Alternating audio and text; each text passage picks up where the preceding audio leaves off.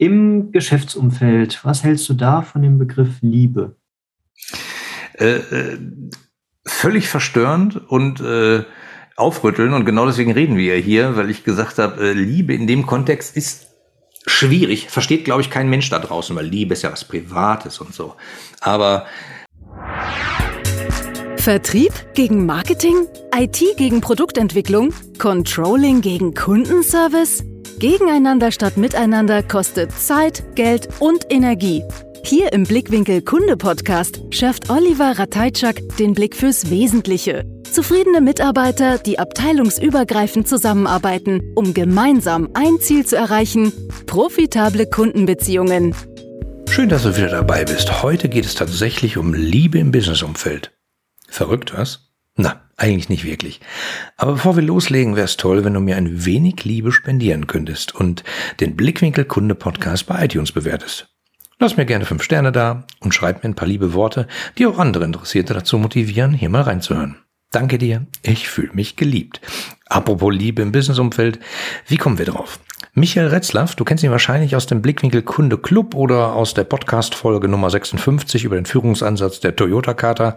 Also Michael arbeitet derzeit an seiner Masterthesis zum Thema, wie auf Liebe basierte Führung funktioniert. Und im Rahmen dieser Arbeit hat er mich dazu interviewt und ich fand die Fragen so spannend und anregend, dass ich sie dir einfach nicht vorenthalten möchte. Also hör mal direkt rein und los geht's. Hallo Oliver. Ganz herzlichen Dank, dass du die Zeit nimmst und mich bei der Masterarbeit unterstützt. Aber sehr gerne. Ist ja für einen guten Zweck, wie ich immer sage. Ja, richtig, genau, genau. Ähm, wir steigen direkt ein, weil wir wenig Zeit haben. Ähm, wenn du sagen solltest, äh, hinsichtlich Managementphilosophie, was ist mhm. die beste Art, ein Unternehmen zu leiten? Äh, die, die, Sucht nach äh, der ultimativen Lösung, dem Einschalter, dem, dem Zaubersalz ist immer ein bisschen schwierig. Hängt ja stark vom Unternehmen ab, vom Land, von, von der Kultur der Leute etc. Ähm, natürlich ist. Nehmen wir ein Unternehmen in Deutschland. Ja. Ähm, das, selbst das der, ist noch ein Riesenbrandbreite. Ja, dann aus der Privatwirtschaft, also mhm. Schulen, Behörden, äh, Armee können wir alles ausschließen. Ja, sehr gut, sehr gut. Äh, zu den anderen bin ich auch wahrscheinlich nicht so aussagefähig. Aber äh, ja, Wertschätzung ist ein riesiges Thema. Egal wo du bist, äh, wenn du deine Mitarbeiter nicht anständig mitnimmst, äh, fliegt dir das Ganze nachher um die Ohren. Du kannst deine Prozesse so gut aufsetzen, wie du willst. Wenn irgendwelche Menschen drin vorkommen und damit Kontakt haben, kümmere dich um die. Also äh, es gibt ja so, so Unternehmen, Startups, die versuchen alles Mögliche wegzuautomatisieren. Die haben irgendwie Startup-Bücher gelesen, da steht drin, äh, versuche den Kontakt zum Kunden zu minimieren. Hm. Ähm, und die versuchen das dann auch, aber das klappt natürlich vorne und hinten nicht. Also das wird nur funktionieren, du wirst nur wirtschaftlich erfolgreich sein, wenn deine Mitarbeiter anständig miteinander arbeiten, die richtigen Informationen zur richtigen Zeit am richtigen Ort haben und ab und zu mal ein bisschen Wertschätzung erfahren. Und nicht im Sinne von, oh, es ist wieder Zeit für Wertschätzung, ich schicke noch eine E-Mail mit einem lustigen Bild, sondern ernst gemeint. Ja, ja. Ähm, wenn wir jetzt Richtung Organisation denken, ähm, wie sieht das ideale Organigramm aus? Ähm, was sind die, was sollte ein Fokus sein? Also sind es jetzt eher Prozesse, ISO 9001, Lean, Agilität, äh, of Constraints? Was würdest du sagen aufgrund deiner Erfahrung, was du erlebt hast? Äh, ich bin ja kein Freund von Zertifizierung und ISO-Geschichten, wenn ich mal ehrlich bin, ähm, weil es täuscht ein bisschen Sicherheit vor, habe ich das Gefühl. Man hat alles mal aufgeschrieben, man hat alles mal dokumentiert und dann freut man sich, weil man hat ja alles. Aber am Arsch, Entschuldigung, äh, nicht transkribieren, hier anders ausdrücken. ähm, das, was, was gelebt wird, ist im Unternehmen ja immer was anderes, als in den ISO-Prozessen steht. Also habe ich noch nie anders erlebt und ich bin seit 21 Jahren dabei. Äh, immer anders. Und woran liegt das? Weil die Leute versuchen halt äh, sinnvolle Dinge zu tun, weil der Mensch ist manchmal faul und dann versucht er halt Dinge zu tun, die ihm am wenigsten Aufwand machen, was ja gut ist, wenn das nicht auf Lasten der anderen Abteilung geht. Wenn alle so ein bisschen faul sind und damit praktisch die Prozesse optimieren, ist alles gut. Ähm, ein Organigramm, muss man das haben? Geht es um Hierarchien? Weiß ich nicht. Ein Organigramm kann dafür sorgen, dass Leute sagen, oh, ich darf nur auf meiner Ebene kommunizieren, äh, auf meiner Hierarchieebene, was extrem schwierig ist. Ich glaube, äh, Organigramm kann man hinschreiben, wenn es dabei hilft, rauszukriegen, sozusagen, äh, wer ist für was zuständig. Das finde ich gut. Das ist auch wichtig, dass man das kommuniziert. Aber äh, sozusagen zu sagen, das ist die Berichtslinie und der darf nur mit dem und der darf nur mit dem und der darf dann mit dem Geschäftsführer sprechen, das ist alles ein bisschen schwierig. Ähm, also Aufgaben, Verantwortlichkeiten klar kommunizieren und auch schriftlich gerne irgendwo hinschreiben. Gut, Organigramm auch gut, aber trotzdem äh, abteilungsübergreifende Kommunikation ermöglichen, wo es nur geht. Hm. Okay. Ähm, wenn wir zum Erfolg des Unternehmens kommen, wann ist ein Unternehmen erfolgreich? ich erinnere mich an meine erste äh, Ausbildung damals in Unternehmensberatung, Schwedisch-Finnisch. Da war ein uraltes Urgestein bei, mein Chefchef sozusagen, der hat damals diese Ausbildung auch nochmal bekommen.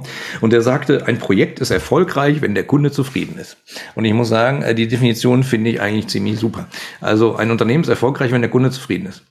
Und die sogar nicht nur zufrieden sind, sondern bereit sind, äh, Geld dafür auszugeben, was man mit denen tut oder für die tut. Ja. Punkt. Und, und was würdest du sagen, sind die wichtigsten Kennzahlen, um das zu messen? äh, kannst du von deinem Geschäft leben? Das ist eine entscheidende Frage.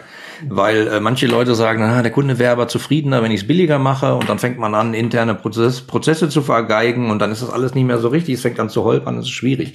Es muss eine Partnerschaft auf Augenhöhe sein, beide Parteien müssen damit leben können und sagen, oh, ist okay, fühlt sich gut an, dann ist in Ordnung. Kennzahlen, keine Ahnung, kannst jetzt einen BWLer fragen und irgendwie äh, Umsatz, Pipapo, Gewinn dranhängen, äh, hohe Ertragsmarge und so ein Gedöns.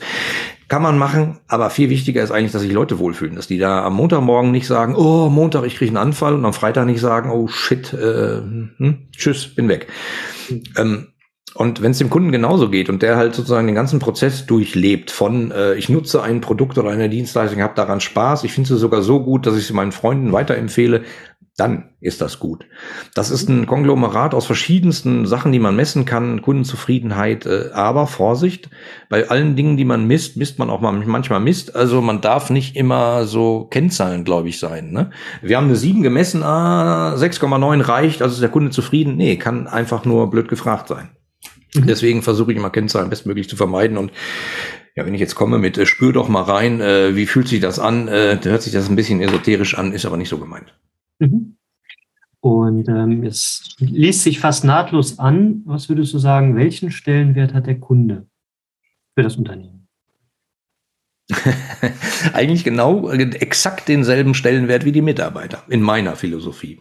Mhm. Ähm, so von wegen, der Kunde ist der König und der sagt uns, wo es lang geht und wir müssen uns alles für den Kunden tun, ist totaler Quatsch. Das ist wie in einer Beziehung, äh, ne? heißt ja auch Kundenbeziehungsmanagement. Ähm, wenn man sich nicht wohlfühlt und das Ganze nicht auf Augenhöhe funktioniert, wird es langfristig nicht funktionieren. Das heißt, äh, eher Buddy und Kumpel der Kunde als, äh, oh, der, nach dem wir uns alle richten müssen, auch wenn es weh tut.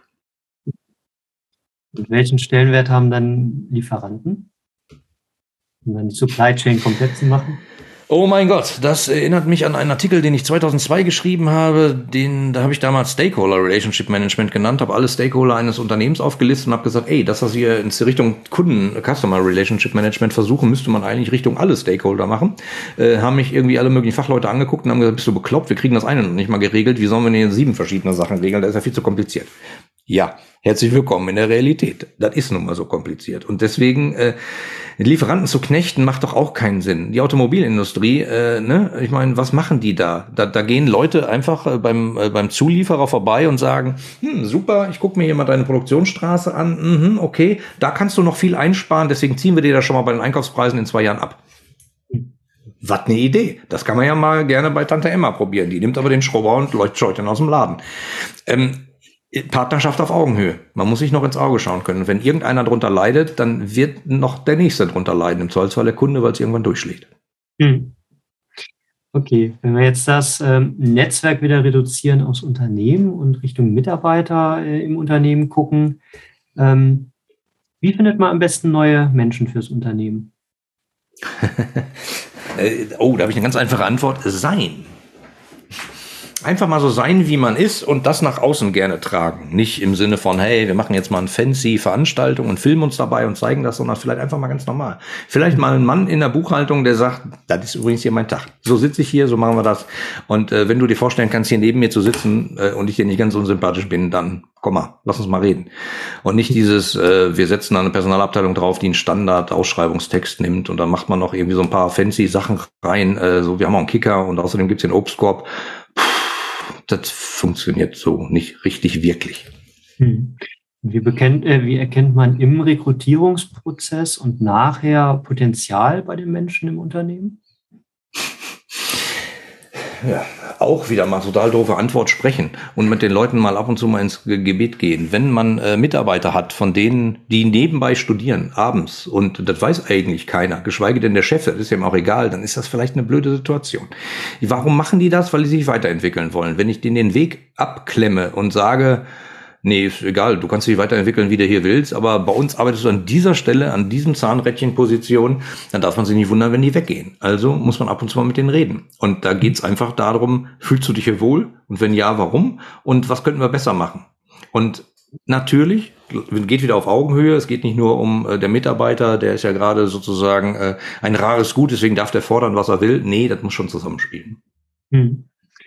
Und was würdest du sagen, wie wichtig ähm, ist Geld an der Stelle? Also wenn man Richtung Löhner und Gehälter denkt, vielleicht auch jetzt im Schnitt, äh, also um sich ganz zu groß zu machen, ähm, aber im Vergleich zu, zur Branche.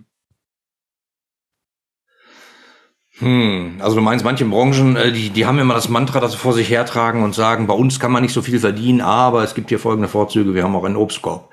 Zum Beispiel. Ähm, ja, also Geld motiviert eine gewisse Zeit, aber viel kürzer, als man so denkt. Also die nächste Gehaltserhöhung äh, ist dann auch relativ schnell aufgezehrt. Egal, wen man anschaut da draußen, äh, egal wie viel die Geld die Leute verdienen, äh, niemand hat genug gefühlt. Also weil dann wird halt einfach die Yacht größer und die nächste Yacht. Und außerdem brauche ich noch eine Yacht da und ein Haus hier und ein Flugzeug da. Also ich übertreibe, du weißt, du kennst mich. Ähm, die Ansprüche steigen halt mit dem wachsenden Gehalt. Das heißt, das Geld wird im Zweifelsfall nie so richtig reichen. Ich halte Geld für einen extrem schlechten Multiplikator. Das ist so ähnlich wie beim Verkaufen. Wenn der Verkäufer äh, nur noch über den Preis gehen kann, sagt, kauf lieber Kunde, ich mach's dir auch billiger, dann sind halt schon viele Sachen schiefgelaufen. Ne? Mhm. Weil eigentlich ist der Preis das letzte Ultima Ratio sozusagen, mit dem man noch dran drehen kann. Komm, komm, komm doch bitte, bitte zu uns, wir legen noch 1000 Euro drauf. Hm. Aber wie lange mhm. hält das? Hm. Das ist auch nicht sinnvoll. Natürlich muss man gucken, dass man im Wettbewerb irgendwie gut dasteht. Aber man kann mit deutlich mehr also Dingen äh, gut dastehen als mit Geld. Hm. Was würdest du sagen, wie sollten die Menschen im Unternehmen vom äh, Unternehmenserfolg profitieren? Gerne natürlich direkt. Also im Sinne von äh, unserem gesamten Unternehmen geht es besser, dann habe ich mehr in der Tasche. Das ist das, was extrem viele Leute gut verstehen. Mhm. Ähm, äh, ja, das Problem ist, unserem Unternehmen geht schlecht, dann habe ich weniger in der Tasche, das akzeptieren ja die wenigsten. Ja. Das ist äh, nun mal eine, einer rechtlichen Regelung geschuldet, äh, kann man drüber reden. Aber dieser direkte Bezug ist halt gut. Mhm. Und äh, wie soll ich sagen? Also äh, ich hatte mal für einen Kunden kurz gearbeitet, der sich tatsächlich vor die gesamte Belegschaft gestellt hat, hat den Vertriebsmenschen hervorgeholt und hat gesagt, das hier ist unsere wichtigste Abteilung, das sind die Besten, die machen ja alles und die holen unser Geld ran. Ja, weil die IT den ganzen Quark im Hintergrund versucht zu regeln, die, die den Kunden äh, vom Blau, das Blau vom Himmel versprochen haben. Hm. Ähm, und das geht halt nur zusammen. Hm. Verrückte, verrückter Ansatz eigentlich, ne? Ja, das Teamwork. Ähm, du hast eben schon angesprochen, dass ähm, die Menschen im Unternehmen sich am besten eben sonntags dann auch schon auf den Montag freuen. ja, im Idealfall. Man muss es jetzt nicht übertreiben. Ne? ja, ähm, aber was würdest du sagen? Wie kriegt man das hin, dass das passiert? Ähm, es gibt ja viele, es gibt so ein, so ein, so ein Sprichwort in Deutschland, so Arbeit ist Arbeit und Schnaps ist Schnaps. Und da gehe ich hin, da bin ich der Professionelle und da bin ich der Private. Und ich glaube, diese Trennung ist nicht so gut. Weil eigentlich sind wir Menschen und äh, wir wollen nicht mit dem Herrn Müller, dem Buchhalter, arbeiten, sondern vielleicht dem Thomas, der auch Kakteen züchtet. Weil ich sammle auch Kakteen und dann kommt man ins Gespräch und so. Und das macht halt extrem viel aus. Ähm, und wenn man dann sozusagen dahin geht, wo noch andere sind, die vielleicht ähnliche Hobbys haben, mit denen man sich versteht, mit denen man gut über das letzte Fußballspiel reden kann, äh, zufälligerweise auf der Arbeit, dann ist das gut. Als Chef braucht man sich nicht der Illusion hergeben, dass alle Leute so fürs Unternehmen brennen, wie äh, im Zweifelsfall derjenige, der dem 80 Prozent des Ladens gehören. Hm. Hm. Was würdest du sagen, ähm, welche oder wie weitreichend sollten die Entscheidungen sein, die ähm, die Mitarbeiterinnen und Mitarbeiter selber treffen dürfen? Ähm, das setzt eine gewisse Hierarchie voraus. Und diese Ebene darf bis da entscheiden, diese Ebene darf bis da entscheiden. Aber vielleicht ist derjenige, der ganz unten ist und nur bis 50 Euro entscheiden darf, äh, hat aber eine geile Idee, die dem Unternehmen Konzern, äh, dem Konzern Millionen sparen kann oder so. Warum kann der das nicht äh, rausbringen und sagen, pass mal auf, wenn wir hier das Geld investieren, dann. Und äh, ohne durch die ganze Hierarchie durchzuklappern und zu sagen, äh, ich muss das mal dem Chef, dem Teamleiter, dem Teamleiter, dem Abteilungsleiter, Abteilungsleiter, Bereichsleiter, Bereichsleiter, Geschäftsführer, irgendwann dann dem obersten Vorstand und der muss dann die Million locker machen. Vielleicht kann man das einfach mal ein bisschen ähm, logischer machen. Vielleicht in einem Pitch wo, wo Leute sich hinstellen auf die Bühne und sagen, pass auf, freitags nachmittags haben wir hier zwei Stunden und da könnt ihr auf die Bühne gehen und könnt einfach sagen, wir haben eine Idee, Chef, wir würden das vorstellen und der Beste wird prämiert und kriegt die Kohle, bums. Kann man sich mal ausdenken, ob das so funktioniert? Dazu muss man ein bisschen mutig sein. Ja.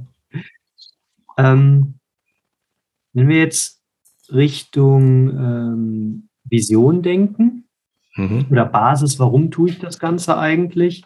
Ähm, was würdest du sagen? Wie wichtig ist eine Vision für das Unternehmen? Oh je, da fragst du echt den Falschen. Also, wenn ich jetzt Warum? ganz, ganz ehrlich bin, äh, darf ich gar nicht sagen, aber ähm, wie viel, wie hoch ist der Anteil der Mitarbeiter, die die Vision des Unternehmens interessieren? Hm. Jetzt denkt man natürlich, das ist ganz hoch. Ist aber selten, weil die arbeiten da gar nicht mit, sondern da kommt irgendeine fancy Agentur und dann sind ein paar Leute und dann fährt man irgendwie hin, macht irgendwas Tolles und am Ende kommen so goldene Lettern, die hängt man dann in die Firmenzentrale vorne in der Eingangshalle und das ist dann die Vision. Aber steht da jeder hinter? Hat da jeder zugestimmt? Äh, ist das sozusagen, pass auf, das ist übrigens unsere Vision, wenn du die hier nicht äh, unterschreibst mit Blut, dann kommst du gar nicht in den Vorstellungsgespräch? Nee, doch, komm, ach komm noch mal und so. Also die Idee dahinter ist gut, aber gefühlt wird sie kaum gelebt. Wie sollte man es besser machen? Ja, man kann, man kann sich Regeln aufstellen und sagen, pass auf, wir sind eigentlich dafür da, Punkt. Aber die gilt dann so lange, bis äh, Leute sagen, ist das wirklich so? Können wir da nicht noch was dran schrauben? Fehlt da nicht noch ein Halbsatz? Also ist so eine Vision nicht eher so ein lebendes Konstrukt? Und ist eine Vision, die unsere Vision für die nächsten fünf, zehn, hundert Jahre. Äh, der Markt ändert sich ja auch. Man muss darauf reagieren. Und ich glaube, wenn spätestens nach Corona sollte jeder begriffen haben, man muss echt ein bisschen äh, locker in der Hüfte und flexibel bleiben und äh, ja äh, schnell Entscheidungen treffen können und auch mal sich was ändern können. Also hm, die kommunizierte Vision hm, bin ich der falsche Ansprechpartner für, glaube ich. Ja. Hm wenn wir ja ein bisschen auch zu dir kommen, was mhm. würdest du sagen, ist dir wichtig? Ähm, was sind deine Werte? Ich möchte in meiner Lebenszeit, die ich auf diesem Erde habe, äh, sinnvolle Dinge tun. Also ich möchte im Zweifelsfall den Planeten einfach besser hinterlassen, als ich äh, ihn, ihn, vorgefunden habe. Und äh, das tue ich den ganzen Tag gefühlt. Ich mache Dinge, die, äh, wo ich denke, das ist sinnvoll. Nicht, weil irgendjemand gesagt hat, das ist sinnvoll, das zählt auf die und die Bilanz ein oder das ist so und so, sondern ich denke einfach, in meinem Einflussbereich mache ich Dinge, die dazu tun, dass die Welt ein bisschen besser wird. Ja, rede ich mir das ein? Nee, glaube ich nicht. Also ich bin ja selbstständig und kann es sozusagen beeinflussen, für wen ich arbeite, mit wem ich arbeite und äh, was ich da mache. Und äh, das treibt mich an. Mhm. Ja. Das fehlt jetzt ein bisschen sagen, die, die Rolex und die Yacht, muss ich zugeben, aber äh, so tick ich halt nicht. Alles gut. Ähm, was würdest du sagen, hat dich zu dem gemacht, der du heute bist? Das ganze Leben, jede einzelne Entscheidung, meine Erziehung, meine Schulausbildung, äh, meine Entscheidung, äh, relativ schnell mit dem 64er anzufangen, dann schnell festzustellen, Basic ist langweilig, mehr Assembler beizubringen, äh, in die IT abzurutschen, Fortran 77 in meiner Promotion zu programmieren zu müssen dürfen ähm, logisch zu denken, meine, mein Studium in der Chemie, wo viele sagen, das machst du ja gar nicht mehr, obwohl ich es doch mache, weil ich kümmere mich um, die, dass die Chemie in Unternehmen stimmt, aber eher im Sinne von zwischen Menschen und nicht zwischen Molekülen. Ähm, das hängt ja alles da zusammen. Jeden Tag erlebe ich irgendwas, wo ich denke, will ich das so machen, wenn ich an der Stelle wäre? Nein. Und dann ist es sozusagen äh, mein, mein Lebensmotto ein bisschen wieder verändert. Mhm. Wenn es mal nicht so gut laufen sollte, ähm, was hilft dir, Durststrecken zu überstehen? Äh, Freunde. Mhm. Freunde, Freundschaften, die Family, wie manche Leute das nennen, also Familie und äh, Freunde. Ähm, weil darum geht's ja. Ich meine, ne, unsere Zeit hier auf dem Planeten ist endlich und da muss man einfach sinnvolle Dinge tun. Und dazu gehört halt auch die Interaktion mit anderen Menschen. Böse ausgedrückt, im Zweifelsfall einfach zusammensitzen bei einem Wein und klönen. Und ähm, Kannst du gerade auch im beruflichen Kontext Emotionen zulassen? Äh, ich persönlich? Mhm. Ja. Also äh, halte ich auch für unabdingbar. Mhm. Hört sich blöd an. Das heißt jetzt nicht an, ich muss den Kollegen anschreien. Nee, natürlich nicht. Aber Mann, wir sind doch alle äh, Lebewesen und keine, wie soll ich sagen, keine Maschinen. Also, mhm.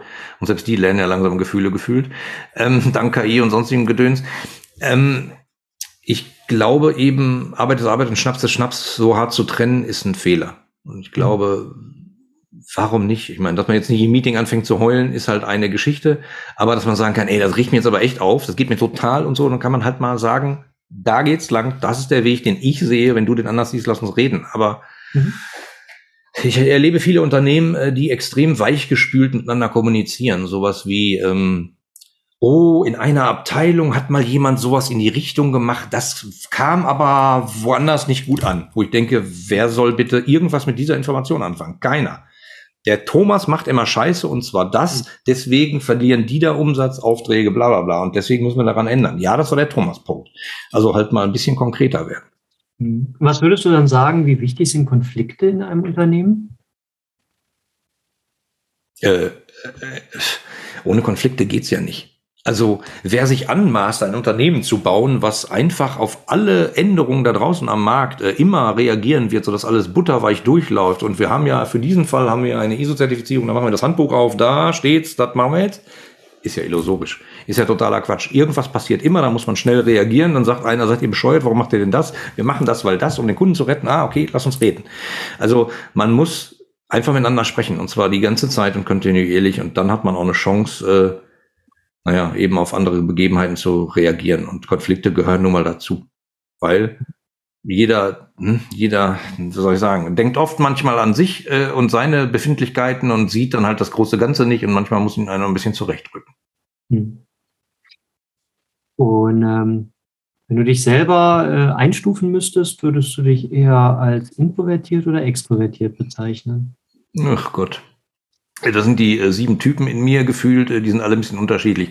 Wenn ich auf der Bühne bin, äh, bin ich wahrscheinlich eher extrovertiert, was ja auch sozusagen zum Job gehört, wenn ich da irgendeine Keynote halte. Ähm, introvertiert wird ja manchen Leuten vorgeworfen, die sind introvertiert, die sitzen da nur rum, die sprechen mit keinem, die denken viel, ich denke aber trotzdem viel. Also diese Klassifizierung ist ein bisschen schwierig. Und wer mich kennt, äh, es gibt wahrscheinlich Freunde, die sagen, äh, du auf der Bühne kann ich mir gar nicht vorstellen. Und manche sagen, äh, du nur auf der Bühne kann ich mir vorstellen. Also in mir ruhen, schlagen mehrere Herzen. Okay. Ähm, Richtung Ausklang jetzt dann doch schon. Ähm, Im Geschäftsumfeld, was hältst du da von dem Begriff Liebe? Äh, äh, völlig verstörend und äh, aufrütteln und genau deswegen reden wir ja hier, weil ich gesagt habe, äh, Liebe in dem Kontext ist schwierig, versteht, glaube ich, kein Mensch da draußen, weil Liebe ist ja was Privates und so. Aber eigentlich passt das total gut zu der Botschaft, die ich die ganze Zeit äh, da draußen verbreite seit über 20 Jahren. Kundenbeziehungsmanagement. Ey, bau eine Beziehung zu deinen Kunden auf. Nenn es nicht Liebe, weiß ich nicht. Und bau eine Beziehung zu deinen Mitarbeitern auf. Wenn, wenn du einfach nur der böse Chef bist, ist das was anderes, als wenn das der Thomas oder der Herr, Herr Müller ist, der immer ein bisschen schwierig ist, weil sein Fußballverein verloren hat am Samstag. Ähm, ich halte das für ein bisschen übertrieben, weil Liebe man ja immer nur in privaten Sektor packt, äh, finde den Begriff aber sehr witzig, weil er einen dazu anregt, darüber nachzudenken. Wie stark ist man konform und äh, ISO-zertifiziert äh, Prozesse befolgend und äh, wie stark ist man eigentlich Mensch? Deswegen finde ich das eigentlich sehr schön.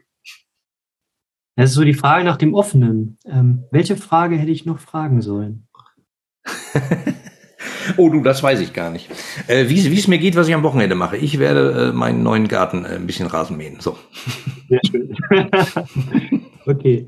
Ähm, dann zusammenfassend als letzte Frage. Ähm, was macht für dich die beste Art aus, ein Unternehmen zu führen? Und wie würdest du diesen Führungsstil beschreiben und nennen? Ich lasse mich nicht in Schubladen drängen. Deswegen nenne ich ihn, äh, der Führungsstil heißt bei mir Flexibilität. und ein bisschen locker in der Hüfte bleiben und äh, auf Veränderungen reagieren. Und viel sprechen.